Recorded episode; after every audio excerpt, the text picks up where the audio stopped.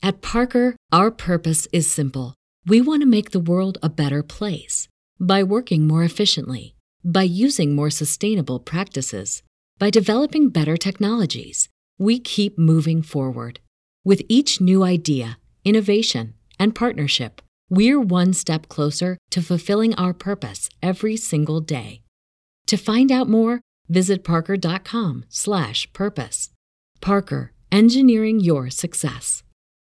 As humans, we're naturally driven by the search for better. But when it comes to hiring, the best way to search for a candidate isn't to search at all. Don't search, match with Indeed. When I was looking to hire someone, it was so slow and overwhelming.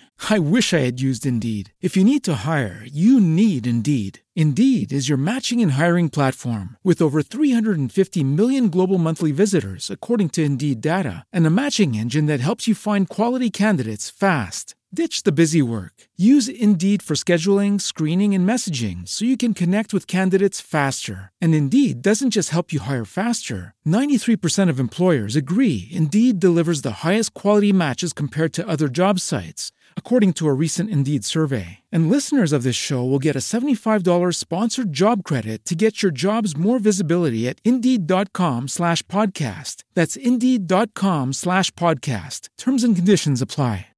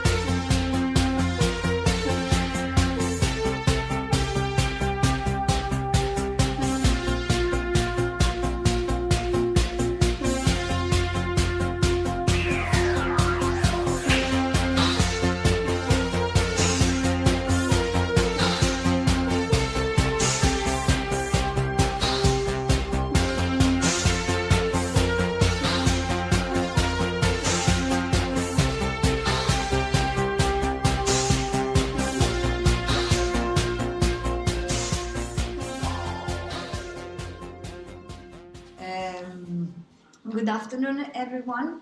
Uh, today, uh, my name is Marta Forcella, and today uh, I'm going to talk about uh, some interesting things that can occur in our brain uh, when we perceive this colorful, busy, and uh, complicated world in which we live. So, when I was a child, my mom used to bring me to a summer event that was uh, really organized by uh, in my town, in my small town in Abruzzo. And every year I was so excited to take part into it because it used to be full of street performers. There were fire eaters, acrobats, jugglers, mimes, but also illusionists, storytellers, fortune tellers, puppeteers, and so on. Um, almost 20 years later, uh, I am working for the European Molecular Biology Laboratory in, Laboratory in Rome on a project regarding uh, audiovisual uh, integration. So, most of you is probably wondering how these two events are connected to each other. Well, I remember um, I used to be really impressed by some illusions uh, these street performers were able to release, were able to produce during their performances. And since I started my studies in neuroscience and in particular in audiovisual integration, I realized that um, this childhood experience contained a couple of important and interesting lessons about uh, human perception. The first one is that perception is multisensory, meaning that an accurate perception of the outside world requires the integration of multiple senses. Uh, secondly, that sometimes this perception can be warped uh, if external sensory stimuli don't match in time and space. And third, that we live in an error filled world. And that's the reason why sometimes uh, um, a real situation can be perceived uh, as real. In the last edition of this summer event, there was a ventriloquist, and a ventriloquist looks like Ed, uh, Edgar Bergen in this picture, who was actually one of the most famous ventriloquists worldwide. I could not know what a ventriloquist was at that age. Uh, I used to like puppet shows a lot, but this one was completely different. There was this tall man on stage sitting on a on a chair with a puppet on his knees, and I thought he was too old to play with dolls, but actually that puppet was not an inanimate doll at all. When the show started, uh, it became a real child on that man's knees. I was six or eight, I don't remember well, but completely aware that words could not be released by that puppet mouth, but it was the man who gave his voice to the puppet. But I assure you that uh, the that man mouth did not move at all, or at least when the dummy's one did. And I assisted astonished to an entire conversation between these two guys with my eyes moving left and right at every change of voice. And I realized that I was experiencing what is called the illusion of ventriloquism. Um, that is act that relies on one's capability of giving a puppet a distinct or separate voice from your own that appears to come only from the puppet. The cool thing is that in the past, uh, ventriloquism was more a religious practice that, uh, than an entertaining illusory trick. Um, and in this painting, uh, in this Paul painting, uh, which is entitled Ventriloquist and Crier in the Moor, the conceptual role of a ventriloquist, of an ancient ventriloquist, is depicted. So you can see this transparent ventriloquist who does not even look like a human, except for a pair of legs and uh, tiny arms uh, and a sort of head without a mouth. And you also see these imagery beasts floating inside his uh, huge belly. Indeed, in the ancient Greece, ventriloquists were called engastrimyth, where N stands for in, gaster for the stomach, mythos for words and speech. And um, actually, uh, it was believed that engastrimyths were able to speak from the stomach, where um, demons and spirits of the dead were present.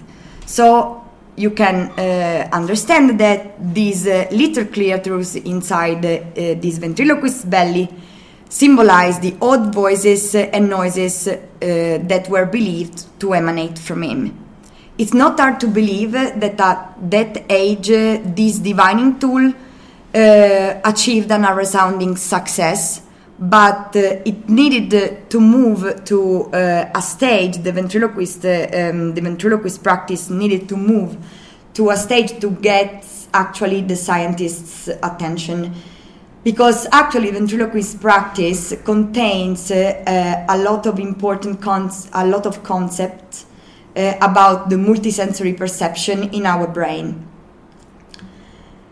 So, one of the questions that should uh, arise from um, while assisting to a ventriloquist performance is how is the ventriloquist illusion possible? And according to some puppetry guide, uh, the key ingredients um, to creating the illusion of life in inanimate object uh, are the magic of motion and the magic of time.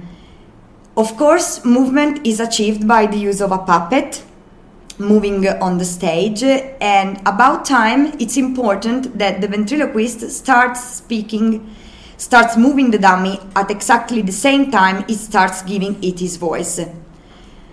But why? Imagine to hear a crash and at exactly the same time you realize that a car accident uh, has occurred so you would automatically assume uh, associate these two events as originating from the same cause and there is no magic in this but it's our brain that assumes that sounds and sights which occur at the same time in the same place in the same space uh, have the same origin, and therefore it combines these two sets of sensory stimuli. So, and this is a representation of what, of what our brain correctly does uh, when we assist to a car accident. So, it pays the same amount of attention on the auditory stimulus and the visual stimulus, combining them to um, to return a unified perception of the uh, external situation. And this is what our brain does when we experience the ventriloquist illusion. So the brain is places much more weight on the um, on vision compared to hearing because it considers the visual information to be more accurate and reliable than the auditory one in reporting the location of a sound. And in order to understand better this concept, think how easier it is to locate the sound source in a crowded conference when you have just a good vision of the speaker who is talking compared to hearing um, compared to locating a, a, speaker who is talking uh, when you just um, when you just uh, listen when you just when you when you're just listening to his her voice. So there's no physiological error in what the brain is doing but it's trying to uh, make its best guess of an ambiguous situation in which the visual stimulus is better than the auditory stimulus. But the problem is that uh, the visual information uh, the brain is paying attention to is actually wrong because the puppet mouth is moving but there's no sound coming out. And this completely mm, trips your brain up. And uh, so the hearing is overruled by by vision. And it as a result, it genuinely seems uh, to us that the puppetry's voice is coming straight out to the puppet mouth. So now let's look together at this video and before playing the video uh, I want to tell you that in the first part of the video the audio will be playing uh, the word future um, the, the, word future but the girl uh, will be saying future. And in the second part the audio will be playing back uh, but the girl will be saying something else. So you will tell me. No Sorry. No, sorry.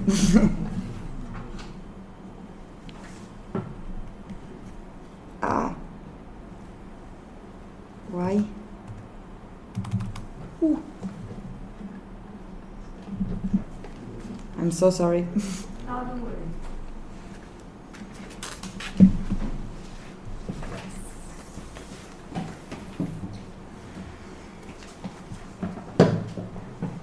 early it, it worked, but now no. I don't know why. Ooh.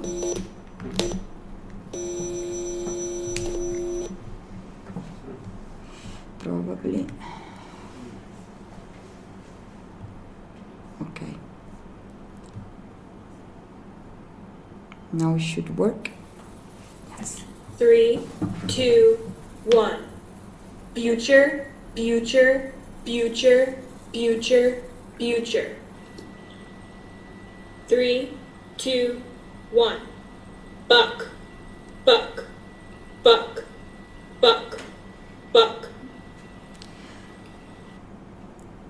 So the audio is playing something different from what the girl is saying, and it's clear if I remove the audio and you just look at the girl's lip. So when you say that, ooh, so sorry.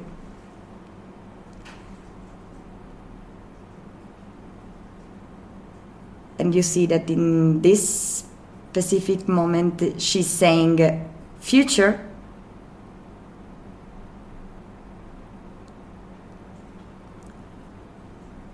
And here, fuck. and, and basically, I'm so sorry. So in 1976, uh, Harry McGurk and John MacDonald published a paper in Nature whose title was Hearing Lips and Seeing Voices. And basically, in this paper, they uh, described they they explain they explained what you should have experienced uh, watching this video. So some of you probably should have got like what the girl was saying. So the word future and the word fuck.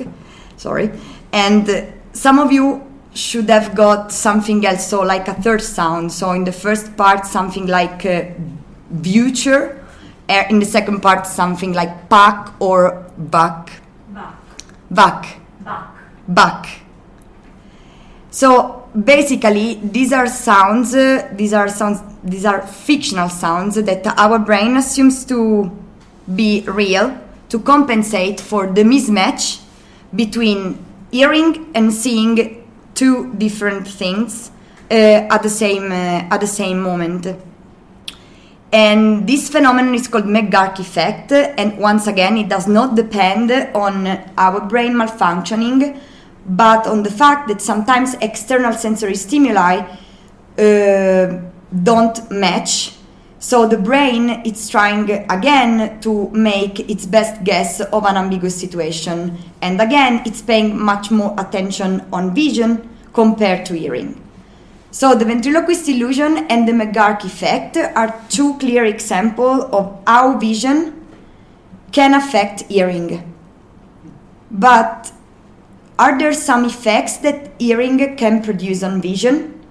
So, for example, when you when you in in a situation in which the visual the auditory system has a superior acuity compared to the visual system.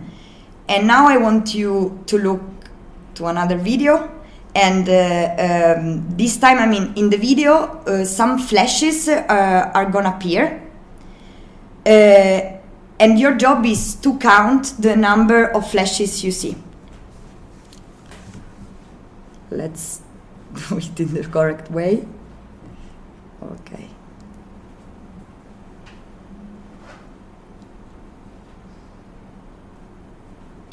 so how many flashes did you see now one, two, one. Now? So, No, one. who one? Okay. This is, co- this is correct. Oh, okay. But most of you should have, I mean, should have seen just two flashes in this case. In fact, if I remove the, the audio, you will see just one flash in both conditions. So here and here. So this is called flash beep illusion. And it was first described by Shams and his colleagues. And basically, what happens here is that when a single visual flash is accompanied by multiple auditory beeps, this single flash is incorrectly perceived as multiple flashes.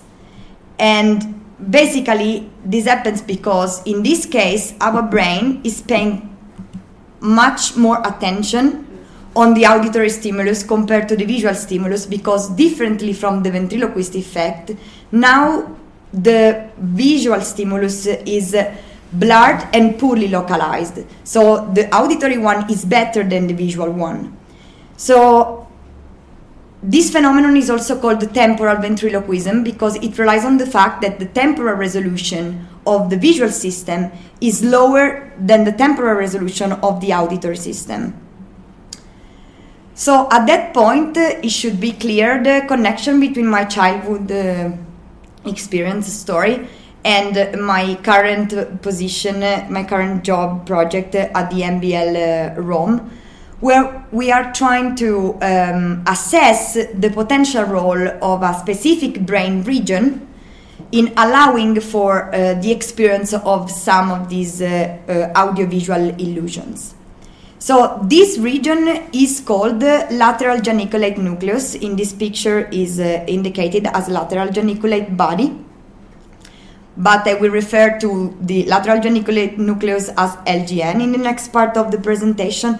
So and you see that the LGN is uh, located in between our eye and the visual cortex but this part of the of the brain is also extremely interconnected with other brain regions so this makes um, it a good uh, candidate to assume um, audiovisual to to assess to, to assume that audio, audiovisual integration could happen.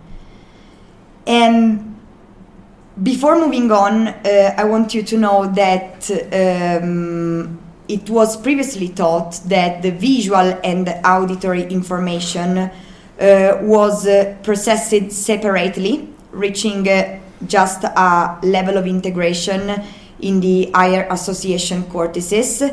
But uh, it's now known that uh, a level of integration is already present between these two areas that correspond to the auditory and visual areas, and there are a number of areas that are devoted to extract the complex features of the visual scene and the sound experience. So this lets us hypothesize that um, a cross-sensory interaction uh, might be all might be also extended to um, subcortical regions of this unisensory processing, uh, like for example the LGN. But how can we study the LGN in the lab? So experiments in the lab are performed in mice, and this is uh, uh, and the mouse brain is uh, different from our brain, as you can see, but the role of LGN is pretty conserved. Um, LGN is made of neurons, of course, as the whole uh, as the whole brain, and I intentionally depicted LGN neurons uh, as green points because, in order to look at them, you need them to express a green fluorescent protein. The strategy to deliver this protein into this specific region of the brain is uh, to inject this region with a virus containing our protein of interest. So this protein is called GCaMP and its fluorescence is uh, associated with the level of calcium inside the neuron. This means that uh, when um, an increase in calcium is present inside the neuron, meaning that the neuron is responding to, uh, uh to, a, to a specific stimulation, you will observe uh, an increase in its luminance. So, if I present a visual stimulus to this mouse while the mouse is under a high resolution microscope, I am able to record the activity of uh, these neurons and also uh, assume that these neurons that you see sparkling in the video sometimes, like this one or here also for example this, are neurons responding to our stimulation. So this means that you can also use, uh, uh, you can also deliver an auditory stimulus and a combination of an auditory and visual stimulus to reproduce some of the illusion we experience in our everyday life. And we can make now together, uh, we can speculate about the response we can obtain, uh, for example, stimulating these cells.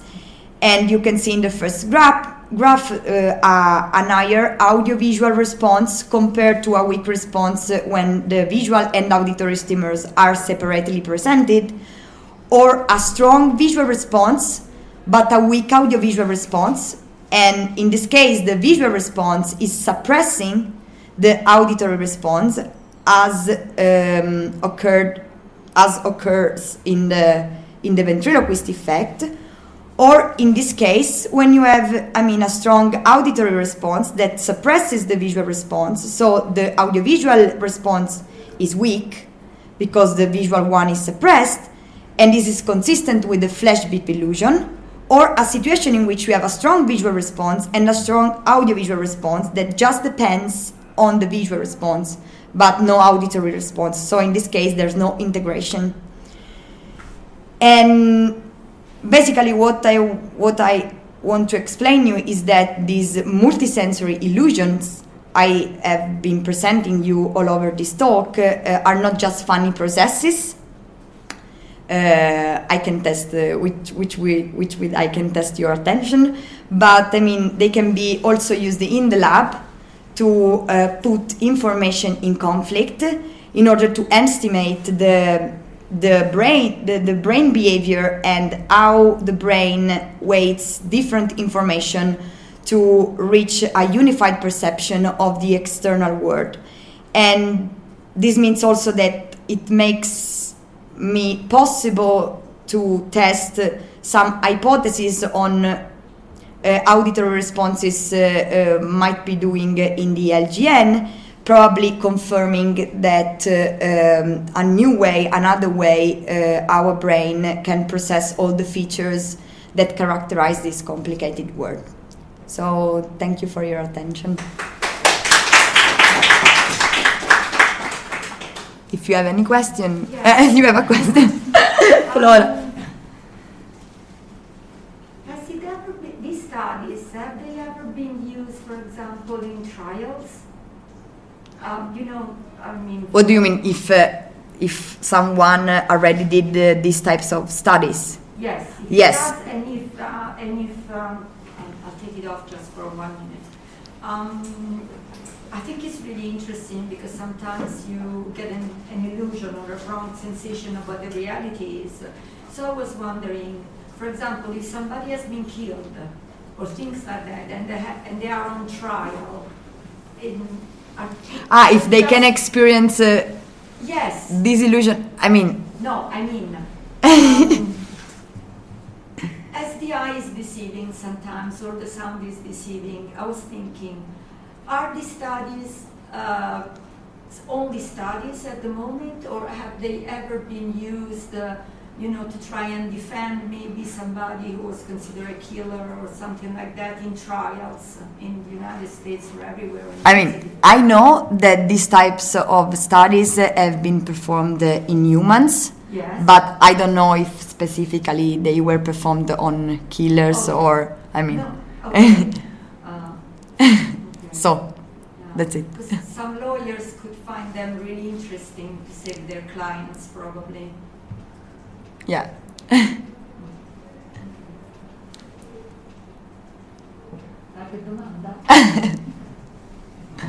ok. So thank you very much. Grazie. Grazie. Avete ascoltato Fantascientificast, podcast di fantascienza e cronache della galassia, da un'idea di Paolo Bianchi e Omar Serafiti, con il contributo cibernetico del Cylon Prof Massimo De Santo.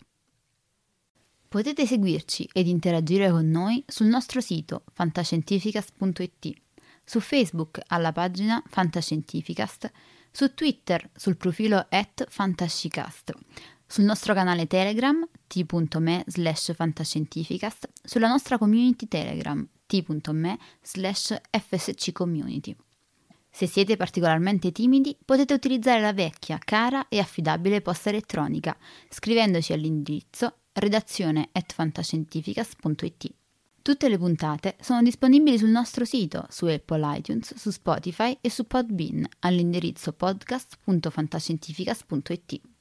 Se volete, potete lasciarci una valutazione a 5 stelle su Apple iTunes ed offrirci una birra romulana o un gotto esplosivo pangalattico, sostenendoci tramite una donazione PayPal utilizzando l'apposito pulsante sul nostro sito.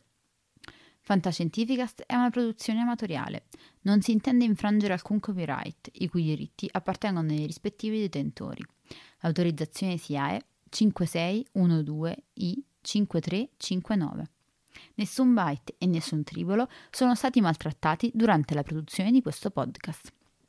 Alexa 4 e l'equipaggio di Fantascientificast vi augurano lunga vita e prosperità e vi danno appuntamento alla prossima puntata lungo la rotta di Kessel.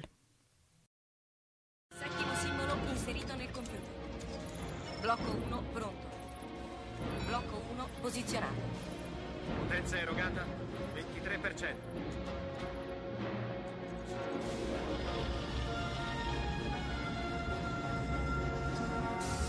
Così. Blocco 2 è pronto. Attivato. Blocco 2 posizionato. Siamo al 35%. Arme rosse, evacuare l'area intorno allo Stargate. Liberate l'area, torniamo da voi, chiudere porta. Andiamo, sbrigate. C'era quello sotto la grande pietra. Sì. Mio padre lo trovò nel 1928. È fatto di un minerale che non si trova sulla Terra. Blocco 5 posizionato. 75%. Blocco 6 pronto. Blocco 6 posizionato. Non eravamo mai riusciti ad andare oltre nella sequenza.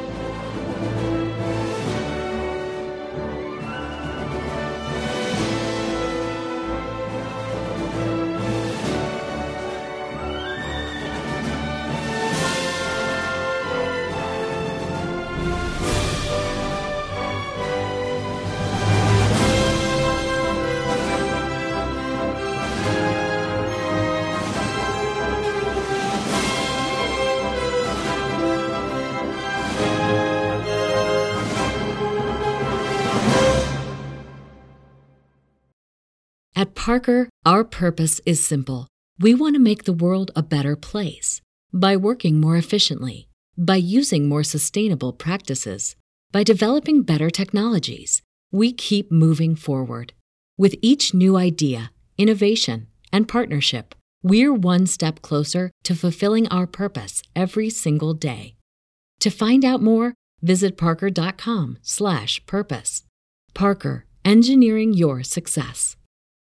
As humans, we're naturally driven by the search for better. But when it comes to hiring, the best way to search for a candidate isn't to search at all. Don't search, match with Indeed. When I was looking to hire someone, it was so slow and overwhelming. I wish I had used Indeed. If you need to hire, you need Indeed. Indeed is your matching and hiring platform with over 350 million global monthly visitors, according to Indeed data, and a matching engine that helps you find quality candidates fast. Ditch the busy work. Use Indeed for scheduling, screening, and messaging so you can connect with candidates faster. And Indeed doesn't just help you hire faster. 93% of employers agree Indeed delivers the highest quality matches compared to other job sites, according to a recent Indeed survey. And listeners of this show will get a $75 sponsored job credit to get your jobs more visibility at Indeed.com slash podcast. That's Indeed.com slash podcast. Terms and conditions apply.